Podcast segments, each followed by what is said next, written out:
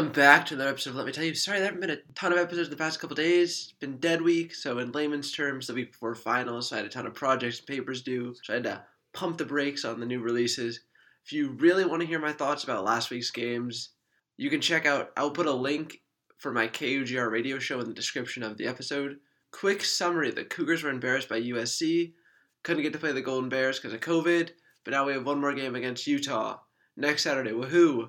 The Lady Cougars basketball team opened up their season against UW with an eight point win. Now, the score was not as indicative about what actually happened in that game. This season is the first season the Cougars will be without the two greatest basketball players in school history Bobby Buckets, the all time leading scorer for basketball in general, and Chanelle Molina. So, the question going into this game was who will score points for the Cougars? Well, Kamie Ethridge had a more balanced attack, and that worked out really well. And to answer the question about points, we have our answer.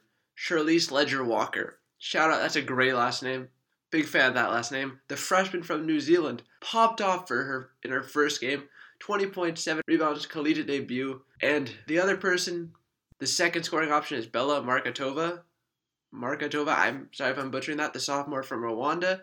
The Cougars were in control the entire game, dominating, just imposing their will. Now, if you're asking me to pick something that didn't go as well, now if you're asking me to pick something that didn't go as well, I would say you'd want to reduce the number of turnovers next time. But you won't hear that many complaints from me with our coach now being four and one against the Huskies so far. So good job on Kamie Ethridge. I've been very critical of Kamie Ethridge, so she's surpassing my expectations. Now your men's basketball team is now five and zero, oh, hopefully going to crack the top twenty-five after beating Portland State 69-60, nice, at Beasley Coliseum. I would I would say this is the best game your Cougars have played of the season so far. Was it a complete game? I would lean more towards the no, but it's a step in the right direction. During the first four games of the season, the Cougars would get obliterated in the first half. Slow, sloppy starts, but this game it was reversed. The first half was fantastic for the Cougars, who went into halftime with an eight point lead. But this Portland State team is no joke in the big sky.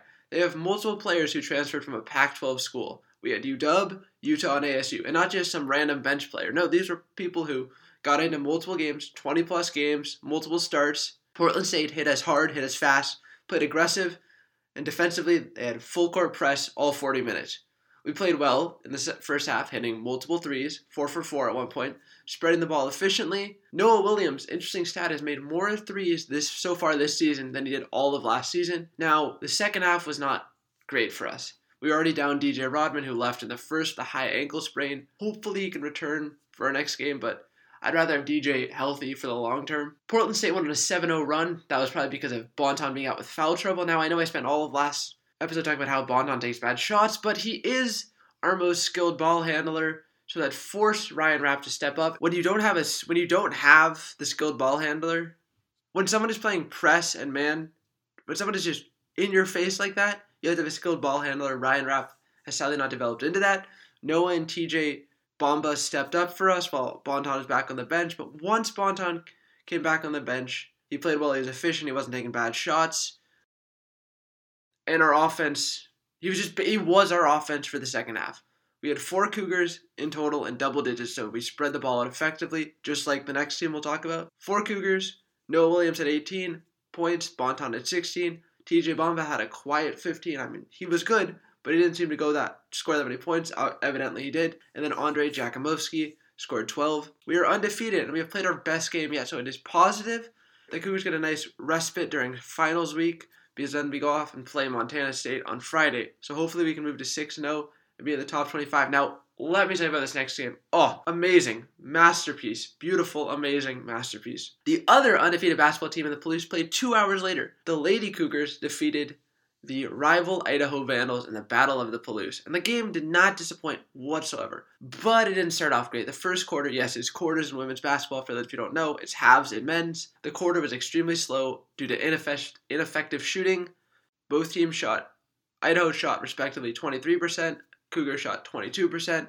That resulted in a 9 9 tie, but your Cougars turned it around.